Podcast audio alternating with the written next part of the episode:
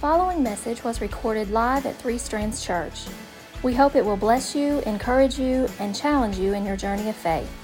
We'd love to pray for you or answer any questions you have. Message us at threestrands.church/contact. All right, we're going to wrap up this series strong today, I hope. We're going to take you out into the deep end. And uh, you're going to need Jesus to help you make it in the ocean here. So I hope you're ready to be stretched. Stretching is good, whether you're lifting weights, whether you're rehabbing, or whether you're trying to grow spiritually. Almost in all those situations, all the time, your strength is always found in the stretch. And so I hope that you will stretch today. I hope you'll let um, Jesus expand your faith and hope you'll um, venture out into the deep end of the ocean with us of faith and uh, make some challenged commitments to God today. Change some things. Go out of here and don't just hear the word, but do what it says. And so um, we're going to wrap up today the third part of this series, the hustle. I don't want you to get hustled, so I want you to hear God's truth. I want you to feel God's grace today. I want us to each go out of here and put it into practice. So Jesus told roughly 32 parables that we have recorded for us. He probably told hundreds but 32 or so of them we have recorded in the Bible for us. Half of those parables, half of those stories, parables just an earthly story with a heavenly meaning. So Jesus talking about something in everyday life that has a, a hidden meaning about eternity or heaven. And so, of, thir- of those 32 parables or stories that Jesus told, half of them are about money or stuff. That's pretty overwhelming when you break down the subject matter that Jesus talked about. And so, this is an important topic to him. He knew and taught and communicated that there would be nothing that would vie for your heart like finances. And so he talked about it quite a bit. And if you really observe your life, you would probably have to be honest and admit that finances take up a big chunk of your time and your thought. You spend a lot of time thinking about it. You spend a lot of time going after it. You spend a lot of time working for it. You spend a lot of time giving it away, right? So, uh, and so Jesus knew that. And so he, he covered it quite a bit. We're trying to cover it quite a bit as a church. It's easy as a church to shy away from it. It's my least favorite thing to teach about because people in our culture don't like it when you get into their financial business. Is that true? And so I don't really like it. It's uncomfortable for me, but it's a, it's a stretch for me but that's where the strength is at for our church. And so we're going to keep stretching in that area, keep teaching on it every year, keep looking at different passages from God's word that talk about it. I shared with you back in week one that I think most financial struggles, concerns, problems you face underneath the surface come back to two things. Anybody remember what either of those were? Anybody? Bueller? What? Discontentment. I brought you a book, Opie. All right. Anybody remember what the other one was? Discontentment. What was it? Boring. This is boring? Oh, worry. Is that what you said? All right. Yeah. I'm not throwing it at you. Gus will shoot me. He'll shoot it. He'd shoot it down. yeah, discontentment and worry, right? Discontentment and worry.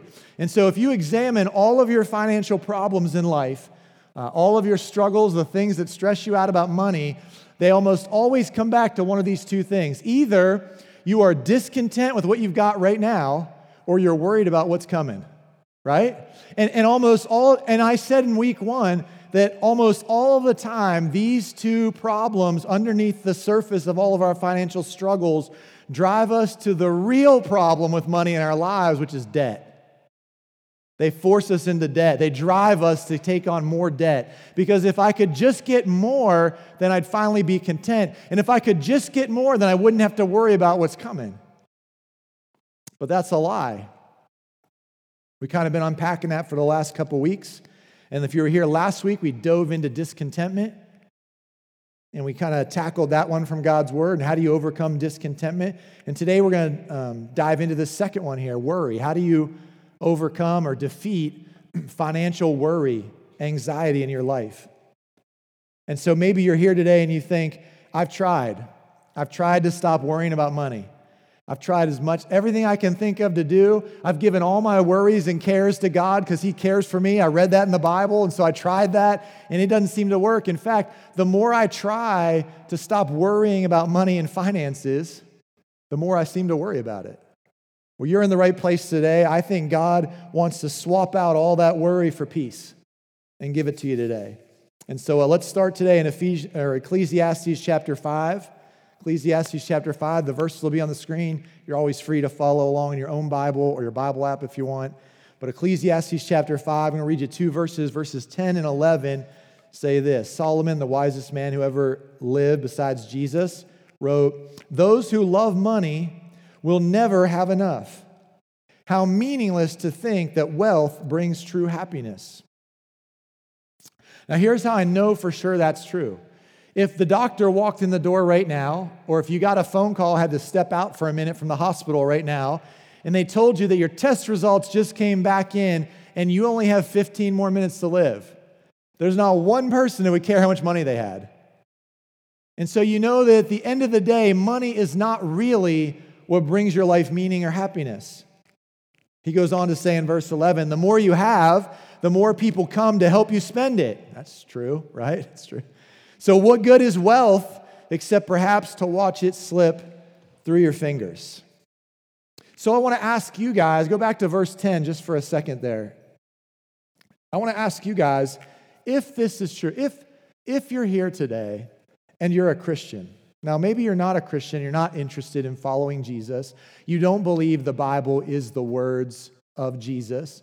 But if you are here today, just for a second, I want to just zone in on the people who are here who say they're Christians, right? If you're here today and you say you're a Christian, you say you're following Jesus, you say what his words say are true, and so you believe this is true that those who love money will never have enough, that it's meaningless to think that wealth will bring you true happiness. If that's you, then I want to just ask you like why is it then that I keep thinking I need more and more stuff? Why is it why is it that I get convinced that I have to spend myself into debt? Why am I motivated to never be satisfied with what I have? Why am I motivated to always want more and more? Why is that? If I really believe this is true, then why do I believe the lie? Now, just in case you missed it, here's the lie we've been talking about for the last two weeks that more money, more stuff will make me happy. But nowhere in God's word does it say that. God isn't very much interested in how much more you have, He's interested in how you manage what you do have. Now, maybe you're here and you think, well, I don't really believe that. I don't really believe that more money will make me happy. Maybe you fall into one of the other kind of two deviations of this lie, and you believe those, which are I don't necessarily believe more money will make me happy, but maybe I think more money will make me important. Because we live in a world where like more money kind of makes you important. If somebody gets up to share something and they're a billionaire, you kind of take notice of what they say. If somebody walks into the room and they have a lot of money, they get a little bit more attention in a lot of places, don't they? So maybe you fall into that lie. I need to have more money because that will make me more important. Or maybe you fall into the third deviation of this lie, which is if I just had more money, then I'd be secure. Those are all kind of three variations of the same lie that we buy hook, line, and sinker. And the truth is, in God's word, it doesn't only stay quiet on these three things, he actually teaches the exact opposite. That in God's kingdom, more money won't make you happy. In fact, more money tends to bring more sorrow. More money tends to bring more problems. In God's kingdom, more money doesn't make you more important. See the story of the rich man and Lazarus. In God's kingdom, it's all flipped upside down, and the least will be the greatest, and the greatest will be the least. In God's kingdom, having more money doesn't make you more secure, it makes you more susceptible to not trusting God. In God's kingdom, less persecution, not having, going without tends to make you more reliant on God for your security. It's opposite, but we buy these lies, we believe them, and the truth is, the answer to all those questions I asked what is it about me if I believe God's word is true? What is it about me that, that motivates me to keep spending myself into debt? And what is it about me that motivates me to think I need more and more? And what is it about me to never be content with what I have? What is it about me? The answer to all those questions and the reason behind why I believe all three deviations of this lie is just one word, and the Bible talks about it ad nauseum. It's the word greed. And it's ironic because whether I'm discontent with what I have or I'm worried about what's coming, the root problem still ends up being greed. And that's weird because, like, when I'm discontent with what I have, I tend to go into debt and start getting more and more stuff. I spend more and more. And when I'm worried about what's coming, I tend to hoard all the stuff I do have. So, on one side, I'm getting rid of a bunch of money, and on the other side, I'm hoarding a bunch of money, and yet the root cause of both seems to be greed in God's word. The selfish underpinning of greed in my life. Greed's like trying to quench your thirst by drinking salt water. Seems like a good idea. It seems like it's going to work, and you do it, and then it just gets more and more thirsty. The more you hoard, or the more you spend, or the more you go into debt, or the more stuff you seem to acquire, the more stuff you want and need. I've yet to find the person that has reached a point in their life where they haven't ever wanted anything else. You, you ever been there? I mean, I, I can think of all kinds of things I wanted when I was a kid. I got some of those, didn't get some of those, and I still want stuff now. I look at the list of stuff I want now. It's nothing like the list of stuff I wanted when I was a kid. It's not like I made some list when I was seven and I'm spending the rest of my life checking that list off. If I were, my whole house would just be full of like little kid toys. But as I grow up, my list seems to get, you know, bigger, more expensive. I'm, I'm never really satisfied. I keep drinking the salt water, but keep getting thirstier for more stuff. That's what greed is. Jesus told this fascinating story about greed. I'm not going to look at the whole story with you, I'll just give you some backstory to it, but it's in Luke chapter 12. And uh, he's teaching, and there's this big crowd around him. And as Jesus is teaching, this guy yells out from the crowd, and he says, Teacher, tell my brother to split our dad's inheritance with me, okay? So I don't know, it doesn't tell us exactly what Jesus was teaching about in that moment. Probably something unrelated because that's how people kind of come to church or go to like a, it's like they come with their own agenda. They're not really interested in what's being taught. It's like, I got my own problems, you know? And so Jesus is up teaching, and this guy yells out, Teacher, tell my brother to do the fair, right thing. Tell my brother to split our dad's inheritance with me. Now, you don't get a lot of information on these two guys, these two brothers. Maybe this is the younger brother you know? And, uh, and the older brother in that culture kind of got all the inheritance. And so it was like on him to then take care of the rest of the family. And so the younger brother kind of like, you know, maybe he's upset about that. For, or maybe the older brother, was just, or maybe the other brother was just a jerk and it kind of swindled him out of the cash. Who knows, you know? But for whatever reason, he's like, Teacher, tell my brother to give me, split the inheritance with me. He's, he's being selfish. And Jesus could have responded with a lot of things there. I, I feel like Jesus could have been like, hey, man, keep, keep it down. I'm, I'm busy teaching about some other stuff right now. He didn't say that. He could have said, uh, uh, he could have said, hey, handle it for yourself, you know, fight it out, you know, figure it out, and take him to court, you know, something like that. He didn't say that. He could have looked at the other brother if he had been there and been like, hey, he's right, man, you're not being fair. Share. Sharing is a good thing. I'm Jesus. I, I teach that kind of thing a lot. So share, give your money away to your brother. You know, help him out. You know, give till it hurts. You know, if he wants one of your coats, give him two. If he wants you to walk a mile, go two miles with him. He didn't say any of that either. I want to show you what Jesus' response was in Luke chapter 12, verse 15. This is what he said to the guy Beware, guard against every kind of greed. Life is not measured by how much you own. And I looked at that and I'm thinking to myself, like, it doesn't sound to me like this dude's being greedy. He didn't say, Teacher, tell my brother to give me all the money. He didn't say, like, Teacher, isn't there anything you can do to multiply our father's inheritance for us? Come on, Lord, I'm giving you our two uh, fish and five loaves. Can you multiply it and feed thousands with? Like, he didn't ask for that. He's just kind of asking for, you know, his fair share, right? Isn't that what it sounds like? Hey, Lord, hey, teacher, our father left us this money. Can you tell my brother to split it in half with me? That seems reasonable. doesn't it? And Jesus' response is anything but reassuring to this guy. It's anything but, hey, you're on the right track. Instead, it's like, watch out, dude. Watch out. Greed, it's got all kinds of forms. Be on guard against it, every single one of them. It's going to creep up over and over and over again in your life. Sometimes it's going to want to make you just hunker down and keep what you got. Sometimes it's going to want to make you spend stuff you don't have. Sometimes it's going to want to make you do something dishonest and take from somebody else. But be on guard. Your life, the value of it, the, the meaning of it, it isn't calculated by how much stuff you got. Greed. Now, he doesn't stop there. He, he goes on to tell a story, a parable. I'm not going to read you the whole parable, but he goes on to tell this story to explain his point. And then here's the story he tells. He says, There was this farmer, and he was really successful.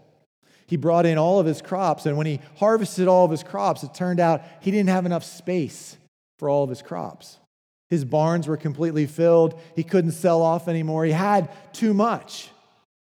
And he sat back and he looked at his situation. And his conclusion about the situation was not, I should take some of this extra and give it to the poor. Maybe I should take more of what I've produced and give even more of it to Jesus. I'll take it to the temple and give it to the Lord to use. Maybe he thought, I should go ahead and plant less next year, not work quite as hard. And, and I don't even need all this, so why am I even working this hard on it? He didn't say any of that stuff. He sat back, surveyed the situation, and he said to himself, I know what I'll do. Next year, I'll have space for all this. I'll tear down my small barns, I'll build bigger barns, and then I'll have room for all my stuff. And then once that's done, then I'll just sit back and enjoy the good life the easy life, the retired life. I'll be able to sit back and just eat, drink, and be merry. And Jesus says that this guy is a fool. And that that very night, his life would be required of him, that he would die. And then what good would all that stuff do him? What good would all that food bring him once he dies? What good would all those bigger barns be to him then? And then he concludes the whole story by saying the same verse we looked at last, a, a, version of the same verse we looked at last week. He says, So is a person, so foolish is a person who decides to store up all kinds of riches here on earth, but is not rich in their relationship with God, who has not stored up treasure in heaven. Greed. And, and so I'm left looking at these passages thinking to myself, I'm probably greedy. Because it can show up in all kinds of forms, and I may not even be aware of it. And so, what do I do? I, like, I, I, I'm with you, Jesus. I should beware. I should guard against it, but, but how? How do I guard against it? So, what I want to do today is I want to just give you like two easy steps how to guard against greed in your life, how to beware, like Jesus told us to beware. Here's the first one. You ready? Exercise self control. I know this sounds like something everybody would say. It sounds like something you'd tell your kids. Control yourself, you know. Sounds like something Kobe's probably had to say with a newborn in the house, you know. Control yourselves, you know. But it sounds like the thing we'd say, right? But it's hard, isn't it? See, exercising self control to make that happen, I'm going to have to tell myself no a lot. Because myself, out of control quite a bit. So if I'm going to be self controlled, I'm going to have to tell myself no often. And so you come into church, and I, I see you. I'm like you. I feel like I'm an avatar. Like, I see you, you know. But uh, you come into church, and you're worshiping, and you're like, you know, take me deeper. And you're like up here singing. You got your hands in the air. You're closing your eyes. You're bellowing out. You're like, anything for you, Jesus. You got tears streaming down your face. You're taking notes during the sermon, and you're worshiping.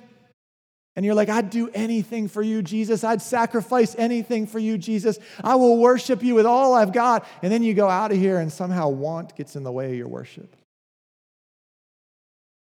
I mean, it's absolutely amazing in my life how often want gets in the way of my worship.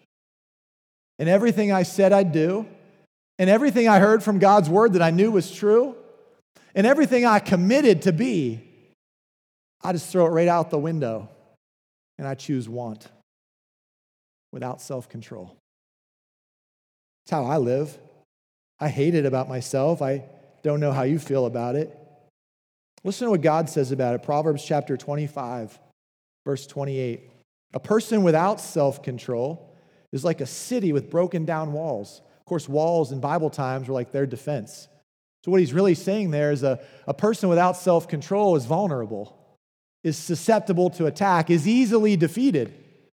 I don't, I don't know. Maybe you look at your life and you feel like financially, I get my tail kicked pretty easily. Could it be that we're not exercising self control, that we're not telling ourselves no often enough? That we're too often replacing our worship with want, and we're controlled by the things we desire instead of the things the Holy Spirit desires. That we live and we move and we exist for what we want instead of what the Holy Spirit wants. Look how Paul writes it in Galatians chapter 5, verse 16. He says, So I say, let the Holy Spirit guide your lives. Then you won't be doing what your sinful nature craves. Sinful nature craves. You can swap that out for what I want, right? You can swap those three words out if you want for what I want. So I live my life according to the Holy Spirit's guidance. Whatever He wants is what I do. Whatever I want is what I refuse to do. I take what I want, I push it down, I get it out of the way, and I just choose to say no to me and yes to the Holy Spirit. And he goes on and tells us that, like, if you decide to follow what you want, your own sinful nature cravings, then the results of that are obvious. And he goes on and say the results of that are like all kinds of sexual deviation and and and you whatever you feel like doing sexually. It's all kinds of of uh, um, like bitterness and jealousy. It's all kinds of selfishness. It's all kinds of destructive life choices and partying and drinking and just doing whatever I feel like doing. Getting greedy, spending my money for myself. But then he ends the chapter by saying, But this is what it looks like if you choose the opposite. If you choose self control, if you follow the Holy Spirit's guide and leading in every area of your life. This is what he says, verses 22 and 23. But the Holy Spirit produces this kind of fruit in our lives. Here's what it looks like love, joy, peace, patience, kindness, goodness, faithfulness, gentleness, self control. And he ends it with self control. And so I ask you, are those nine traits what your life looks like? Because if, there's, if they're not, then you're probably doing what you want way more than you're worshiping. You're like, they're hard. I get it. If I was making a list tonight, I'd make nine easier things too. But, but they're what it looks like to kill me and live for Christ. And that's what it looks like to be self control. Now, here's my definition of self control it's not Webster's dictionary definition of self control, but it helps me remember it. You ready? Self control, it's the ability to choose the wise thing over the wanted thing. The ability to choose the wise thing over the wanted thing. Or you might say it's the ability to choose what I want most over what I want now. Right? And I think so often people who say they're Christians, like they know what the wise thing is. A lot of times people like ask you for advice when you're a pastor.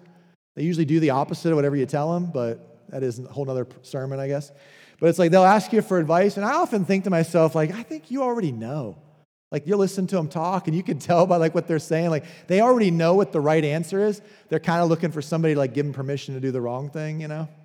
And uh, but it's like usually we know what the wise thing is, but we just let want get in the way of it. We won't be self-controlled. Some of you know my story know that I spent several years selling cars with my life. I was a pretty good car salesman, you know, pretty successful. And uh, I didn't like totally hate it. The hours aren't very good, you know, but um, it's not like being a pastor. I like that way more. And so, um, but you guys know that. Some of you know that. And one of the things that they would teach us when you were in like training classes or when we were sitting around like, um, you know, doing workshops and stuff to come and become better salesmen is um, this idea of like total cost. You know, like uh, um, uh, I can't, can't I, lost, I lost the phrase in my head, like what we used to call it. Uh, cost of ownership. Yeah, yeah, yeah. okay. So you, we would have this like whole class every once in a while on cost of ownership. Cost of ownership versus price of the vehicle. All right. And so the first dealership I worked at, I sold a lot of Highline cars. So I sold like Audi and BMW and Porsche. And so you're talking about cost of ownership a lot with some of those vehicles. Uh, second dealership I worked at, we sold a lot of Nissans very reliable car. And so you'd also talk about cost of ownership versus initial price. So let me just break it down real quick for you cost of ownership versus initial price. If I buy a car and it's $30,000, and you buy a car and it's $20,000, but your car costs you $12,000 more in repairs over the life of the car than my car cost you, who got the better value? Right? I'll give you another example. If, if I buy a car and it lasts me for 20 years, and you buy a car and it won't move after five years, who got the better value? See what I'm saying? So we're, we're trying to look. So a lot of times you're selling like a higher line car, you're talking to people about cost of ownership because you're like, yeah, I know you could go out and buy like a little cheapo car better than like cheaper than this one, but are you really getting a better value? Because this one's got a proven track record of running for 300,000 miles on the same motor. And so you're talking about like cost of ownership. This is what self control is like. It's my ability to look past what looks like the better deal right now and see that there's a better value down the road in the future. You get it? And so I look at my life and I'm like, yeah, that looks like a sweet deal right now, but I know what that's going to cost me. I know that God says down the road there's a greater peace and a reward for the wise choice. And so I exercise saying no to myself because I want the greater thing. I want the better thing. I want to give up what looks good for what looks great. I want to choose the wise thing over the wanted thing. Here's the other piece of the puzzle for you. You ready? Elevate your priority. This is what God's going to teach us. I'm going to dig into this one here for a second, but elevate your priority. Look at Matthew chapter 6, verse 24. No one can serve two masters, for you will hate one and love the other. You will be devoted to one and despise the other. You cannot serve God and be enslaved to money. I read you the exact same words from Luke's account of this story in week one of this series. But I needed you to hear that verse again because it's the first verse in a story that Jesus is going to tell.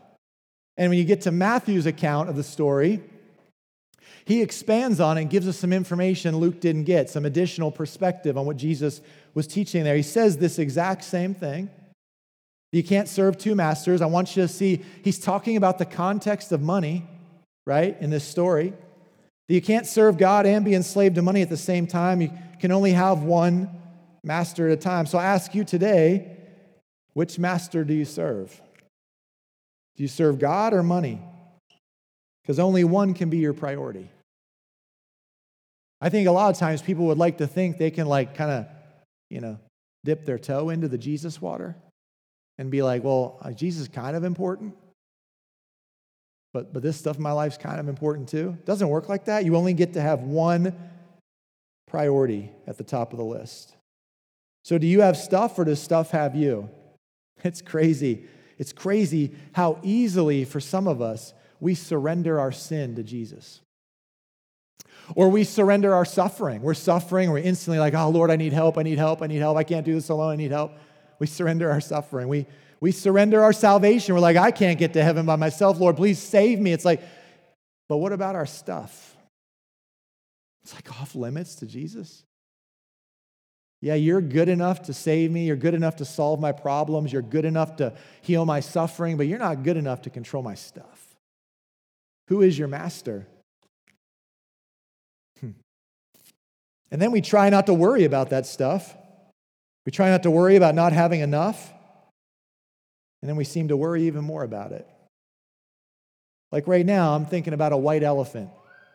Right now, I want you to think about a white elephant in your head. Can you do that for a second? Everybody, picture in your mind's eye a white elephant. Now, stop thinking about a white elephant. Don't think about it. Don't think about its trunk.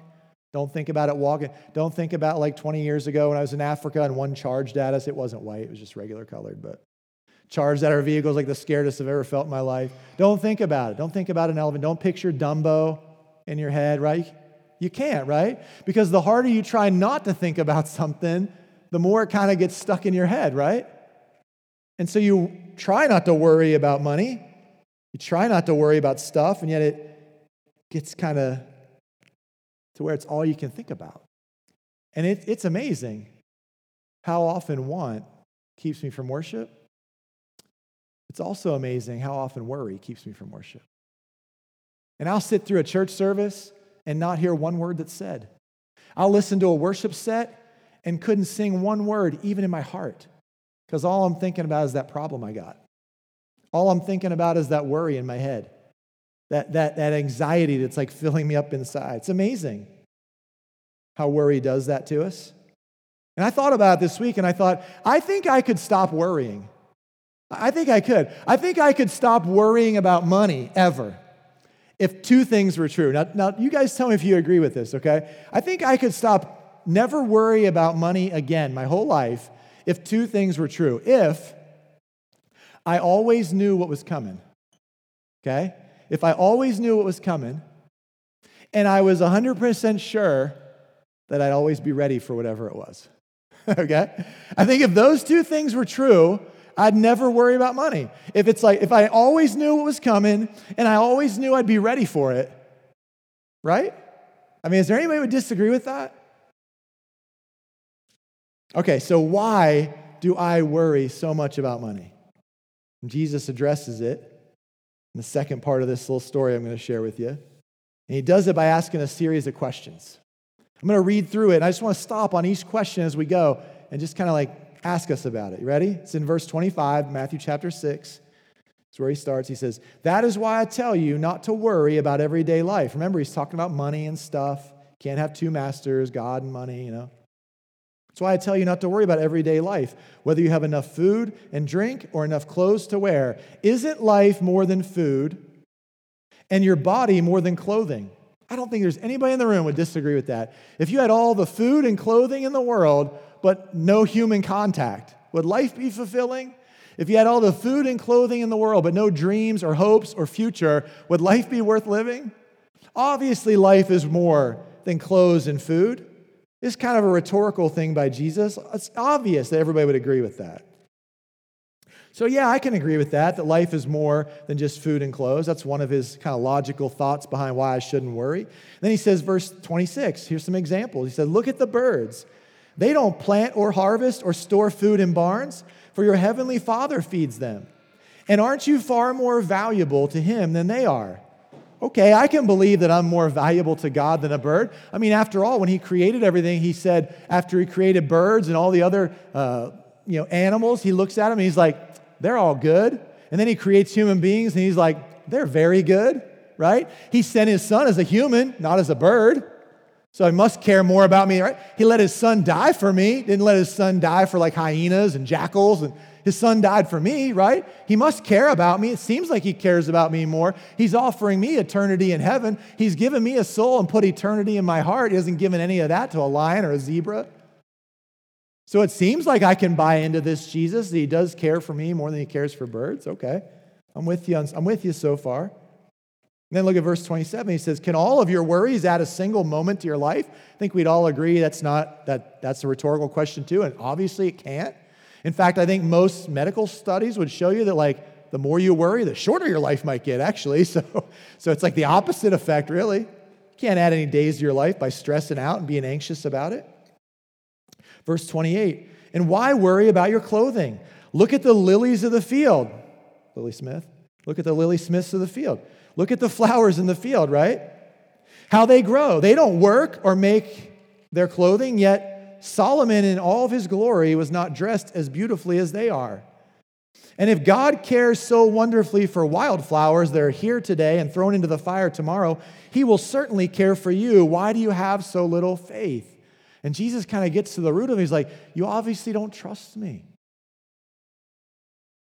If you're worried about not having enough for tomorrow, if you're worried about what you're going to wear, what you're going to eat, if you'll have enough, if, you, if you're going to make enough, you must not have enough faith.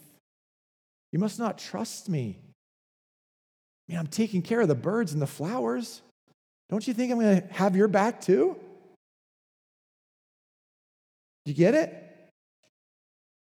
So there seems to be these two choices. I can either believe the lie that we talked about earlier, or I can trust Jesus. See, I wouldn't worry about money if I knew every single thing that was coming and I could be guaranteed that I'd be ready for it. And I don't know what's coming, and I'm not sure if I'll be ready for it, but there is this one person who knows everything that's coming and has promised to give me everything I need. So the real question is who will I trust? Me, who doesn't know what's coming and isn't sure if I'll have enough? Or the one who seems to somehow take care of everything else on this planet and has promised to take care of me and knows exactly what's coming down the pipe? I elevate my priority, not because I'm crazy, but because I believe that what God says is true. Now, listen to how he wraps this paragraph up. Look at verse 31. He says, So don't worry about these things, saying, What will we eat? What will we drink? What will we wear? These things dominate the thoughts of unbelievers. You're called to something different, okay? And now I'm going to kind of like, I'm going to pull a phrase out of the next two verses. I'll put it back in a second, I promise. But I want to, because there were no verse numbers when the Bible was written. We added those later so we could find stuff. There were no verse numbers. But I want to show you apart the second part of verse 32 and the second part of verse 33. And he's going to show us what I'm supposed to be elevating my priority here, what I'm supposed to be thinking in my head. Watch, watch what he says. Your heavenly Father already knows all your needs. Isn't that the first thing I needed? Not to worry. I need to know what's coming, right? And then at the end of verse 33, and he will give you everything you need. You see it? It's what I need to keep in the forefront of my mind over. I'm going to probably have to say it to myself in the mirror sometimes because something's going to hit me. I'm like, I didn't see that coming, but he did. He did. I don't think I'm ready for that, but he's ready. You get it? Like, I'm going to have to pep talk myself a little bit to remind myself of what Jesus said is true you say, what's that have to do with elevating your priority? That seems to be just stuff we're supposed to tell ourselves or cheerlead on ourselves. But I left out the phrase in the middle. The phrase that comes in between those two things, that God knows everything that's coming and God will give you everything you need to deal with it. The phrase that's in the middle is this ready? But seek first the kingdom of God and live righteously. I got to raise my priority. It can't just be about my kingdom. I make it all about his kingdom. And his guarantee to me is not that trouble won't come. His guarantee to me is not that I won't be hit with this like bomb of stress one day. His guarantee to me is he knows exactly what's coming. And he's got my back no matter what it is. He's not going to leave me high and dry. I shared with you guys last week about a, Pew Research survey I looked at that said that the number one financial priority for Christians in America was to provide for their family. That sounds a little noble, I guess, right? I also share with you the second highest financial priority for American Christians was to be able to support the lifestyle they want. That doesn't sound quite as wholesome, right? And I share with you that sounds like we're getting hustled. Because nowhere in God's word can I find either of those as being the top priority for our money. Anybody have any clue what the sixth most important financial priority is for American Christians? To serve God with their money. We're getting hustled. But seek first the kingdom of God. Sixth. All these other things will get added on. Oh, he's talking about your life. Give him your time, your attention. Remember the first verse? When he started sharing? It was all about money. You can't serve God and be enslaved to money. Seek first God's kingdom. And all the other things will get added unto you. He knows what's coming.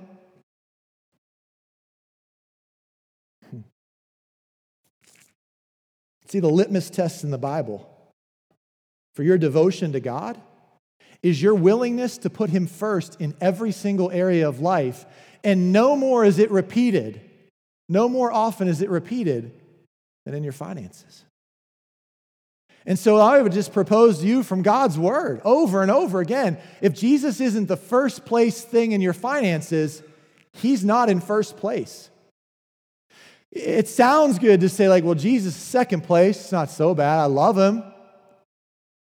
Until you realize there's only two places. You're in first and he's in second. So, by putting him in any position other than first, you're really putting him in last. So, I come back to the same thing I shared with you the first two weeks of the series. Here's God's plan in the Bible for your finances give, save, live. In that order, always in that order, never out of order. Give, save, live. I give God at a minimum the first 10% of every dollar I get, whether I earned it or think I earned it, whether somebody gave it to me as a Christmas present, whether I found it on the parking lot. I take it and I give God at least the first 10% of it, maybe more. And then I save something on a regular basis, over and over again, recurring. And then I live only on what's left. That's the financial plan that's laid out in the Bible.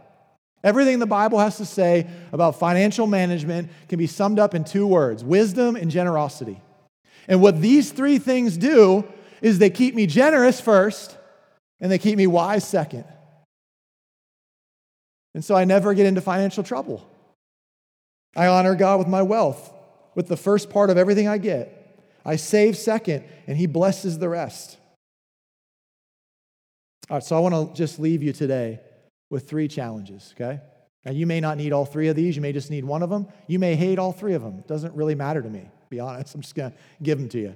I think all three of them are, are wise, sound challenges from God's word. You can take them, do whatever you want with them, like always. I, I don't have to answer for you, I don't have to answer for me, okay? So let me give you all three of them. Here's the first challenge. Ready? I called it the tithing challenge. If you're not a tither, if you don't give God at least the first 10% of what you make through his church. That's the principle in the Bible, right? We've looked at it before. And, if you think we're out to get your money, I said this in week one of the series. If you think we're out to get your money, I would just challenge you to take this challenge to a different church. I don't care. You can keep coming here if you want. Give your money to a different church. We're not after your money, God is after your heart. And He knows that where you put your money, there your heart will be also.